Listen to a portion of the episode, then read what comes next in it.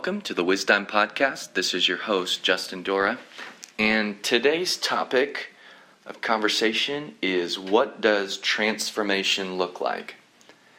And this is something I've been thinking about for the last few months, maybe even longer, maybe a year or so. And just pondering in my mind, what does transformation actually look like? It's definitely a buzzword in many spheres of society today, not just church or related to things of the people of God. I'm noticing this come up in the business community uh, and other communities where they're talking about transformational leadership. They're talking about this buzzword of transformation. And so I want to take a few minutes today and just talk about what does transformation actually look like? Because I think if we're not careful, we'll begin to define transformation by what it externally looks like and we don't actually take a deep dive into the internals that actually generate those external behaviors. Something to consider. I'm not sure that transformation and conforming are the same thing. And I wonder at times if we're so focused on externals to validate transformation if we don't, in the end, create a conforming culture where we have an ideal that we're just trying to conform the environment around us to that ideal in order to validate transformation, whether this is among the people of God or it's in secular society. It doesn't really matter. And I'm not trying to aim at any one thing. I just want to create food for thought as we dialogue about what does it really mean to live a transformed life because i think that's actually what the whole new testament is about.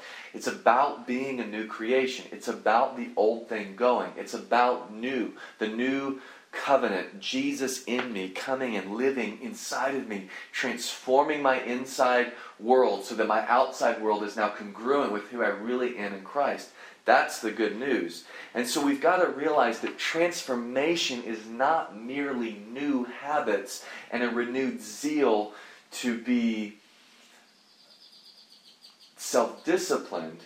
But transformation is a completely new substance that within the package of that substance comes desires that are godly, comes habits and behaviors and actions that spring forth from our union with Jesus, not in spite of, or that, that don't spring forth based on how hard we're trying to look like Jesus, is what I'm trying to say.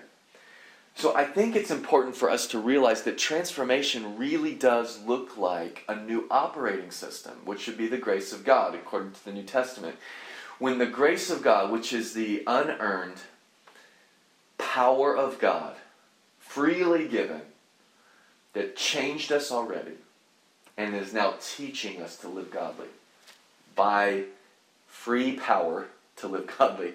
When we realize that operating system is the basis for transformation, then that's a different ball game. That's what we're talking about. So when we talk about transformation, we're talking about how does a society begin to operate by the grace of God? Well, that's an awakening to the person of Jesus. That's realizing what he did on the cross. That's realizing what he's now offered by his life and sacrifice and resurrection to all of mankind. And when people start to awaken to that and believe God and trust him, then they have the uh, the understanding that they have access to a God who is incredibly in love with them, but is also super holy. And holiness isn't scary. Holiness is what makes life wonderful, living in joy and peace and and freedom and self-control and faith and that's what makes life fun.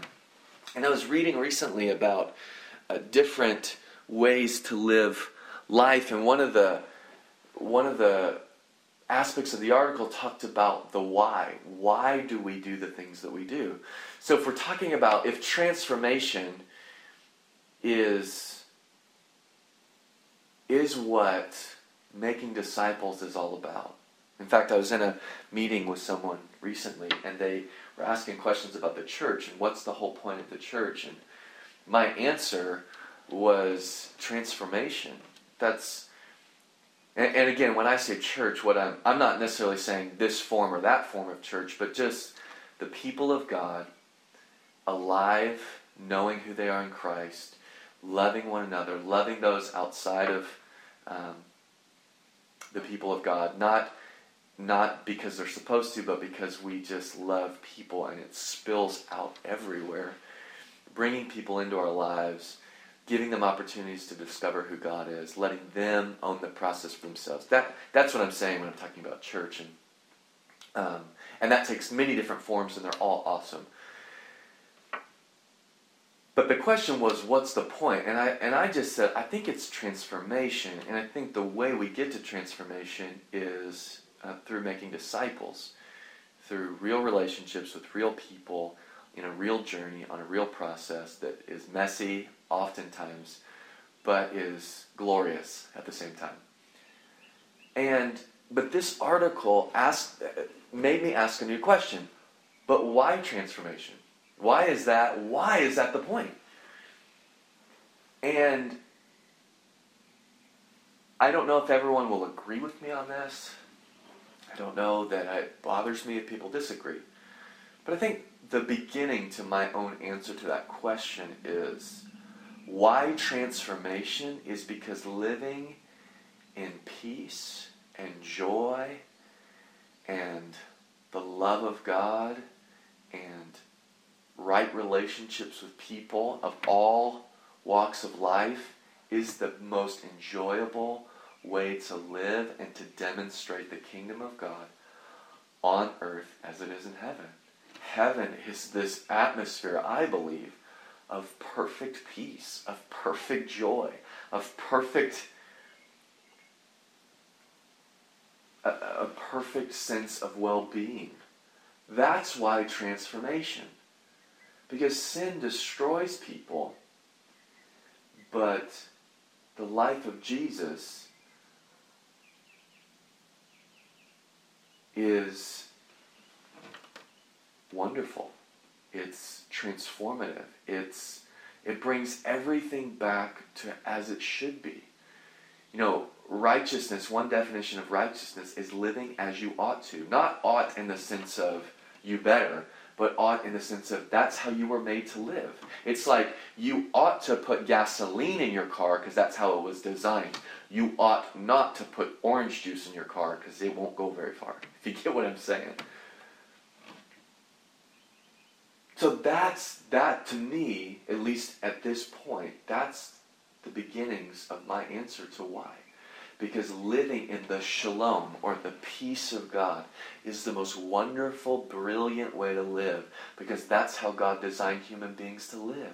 Is that He would fill them with Himself and overflow to their relationships, to their work, to their family, to their home life, to their what they do for refreshment and enjoyment, he would overflow in every one of those aspects of life.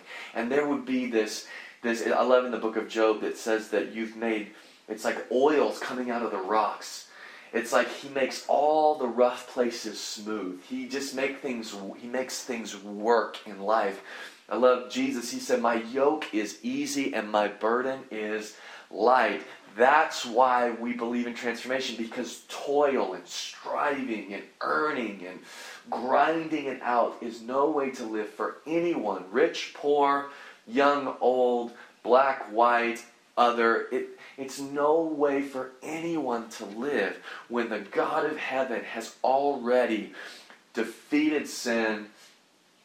He's not counted men's trespasses against them, according to 2 Corinthians 5, so that all men might know that he reconciled the world to himself. Now be reconciled because he's already removed all barriers. So stop putting up a barrier in front of him in front of you. And that's the good news.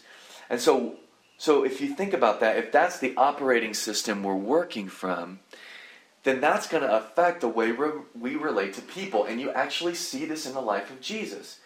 Think about Zacchaeus. Zacchaeus was like a mafia tax collector.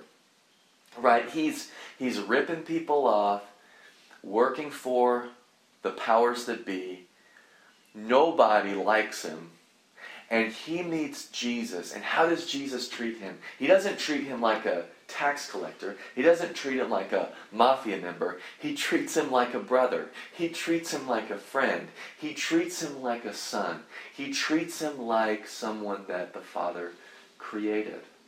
And how does what does he say to him? Zacchaeus, salvation has come to your house today. I'm going to have a meal with you. I'm coming to your place today, Zacchaeus. And what does that do? It makes Zacchaeus repent. He changes his perspective, and therefore his actions change. And he ends up saying things like, Everyone I've ripped off, I'm going to pay them back, and up to four times what I took from them. That's amazing. That's powerful. That's transformative. And it seems like it's joyful. Now, some people may disagree and say it was it was awful and brutal, but that's not how the story seems to make it sound. Zacchaeus wasn't asked to do that. He volunteers that. He it becomes it becomes an overflow of joy because of realizing relationship with Jesus. Or how about the woman caught in adultery? The Pharisees bring her in front of Jesus and say she should be stoned according to the law. Jesus gives them a wonderful answer about whoever has sinned, cast the first stone, which he was, by the way. He had no sin. And he didn't pick up a stone, so he, you know, didn't go with what the law said. Mercy triumphs over judgment, James says. And then he tells her, Go and leave your life of sin. Now, some people read that and go, See, Jesus busted her on sin. But I would actually say that what he did was he liberated her so that she wouldn't have to live under the tyranny of sin anymore. He gave her the word needed to live a different kind of life. So, yes, he's absolutely holy, but his holiness doesn't come through the perspective of anger. It comes through the perspective of gentleness, through the perspective of love, through the perspective of joy. Or what about the lepers? No one wanted to touch the lepers, and yet Jesus sees lepers cleansed. He touches lepers and they get healed. Everyone thought that people had leprosy or people were blind. The, how about the blind man who was healed? Because of some kind of sin. And yet Jesus heals them, He touches them. He violates people's understanding of God, yet He never violates the nature of God. Because sometimes we don't realize that our perspective of God is at a much lower level than it could be because we haven't trusted God with things we don't understand. We limit God to what we understand, and then we make God in our own image. Let that one sink in a bit. Or how about treating people who disagree with us? The Pharisees didn't really agree with Jesus much. And in Matthew 23, Jesus rips them apart. He goes, he goes crazy on them in, a, in, a, in an okay way. but then at the end of Matthew 23, he weeps over them. How about the Apostle Paul? I believe it's in Romans 11. He talks about he, how he would prefer to be cut off from Christ for the sake of his brothers. See, guys, that's not just that's not just hard-nosed discipline. That is a different operating system. That is Christ coming and living in you and then showing you that it's through vulnerability, humility, and not having it all in your control that the power of God is released. It's a different way to live, and you can't get there by earning it. It's a gift. And it's a gift that may have cost. But the good news is Jesus is with us in the midst of the cost. He's giving us life and peace. Though outwardly we're wasting away, inwardly we're being renewed day by day. Paul was persecuted like crazy, and yet he said, I delight in my weaknesses because it's in them that God's power is made perfect. You know, sometimes as Americans, we can think that God is like us in this sense. We read things like the kingdom of heaven suffers violence, and the violent take it by force. And we go, okay, that must, so therefore, the more intense I am in my prayer life, the more intense I am in dealing with stuff, maybe even like raising my voice, like we start defining violence through our own understanding of what violence looks like in the world. But then we just put Jesus on the top of that and we say, well, in the name of Jesus, this works. And the problem is, we'll do a lot of things in the name of God that God would never do. so, what if violence in the kingdom looks like peace? What if violence in the kingdom looks like rest? What if violence in the kingdom looks like humility? What if the violence of the kingdom isn't me popping veins in the side of my neck, but it's me not defending myself? It's me promoting someone else. It's me letting someone else be the hero. What if that's violence in the kingdom? What if that does more in the unseen world than me being the talk of the town about what I'm good at? Hope that makes sense. And I'm not saying that there's not something, there's not seasons where or that it's wrong to pray loudly or anything like that. That's not what I'm getting at. But I just think we should rethink some of our perspective in light of the kingdom of God does not look like the, the world. And we don't just swap out activities and keep the same operating system. The operating system must change for the world to change. It can't just be conformed to our version a Christian version of the same world and the same worldview. Honestly, guys, the fruit of the Spirit love, joy, peace, patience, kindness, goodness, gentleness, faithfulness, self control that's violent in the kingdom. That's the kingdom of heaven suffering violence, in my opinion. That's at least a major aspect of it. And that's what transformation looks like. The transformate a transformed world looks like the fruit of the Spirit. It looks like godly lives. But it's not it's not developed through self. It's given as a gift, which is again transformation. It's not buying and selling, it's giving and receiving. Jesus didn't say he didn't say you have been you have bought something, now go and sell it. He said, You've been given something, now go and give it. Freely you have received, freely give.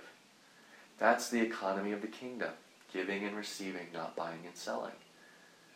So we need to think that one through in our perspective of transformation. Because transformation is what the world needs. But it doesn't need it just so we feel good about ourselves.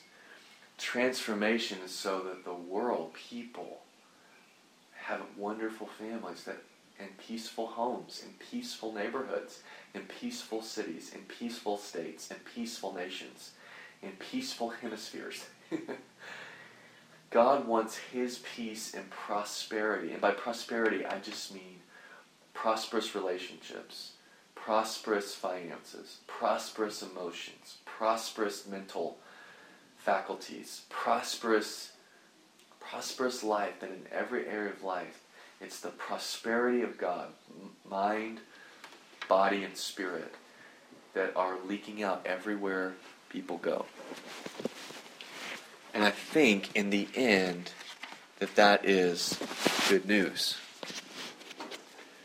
I think in the end that is a great why for transformative ministry, transformative living in our nation of America and the nations of the earth. Thanks for listening to the podcast today. If you liked what you heard, leave us a review on iTunes, and iTunes will recommend this podcast to others. Thanks, everyone, and take care.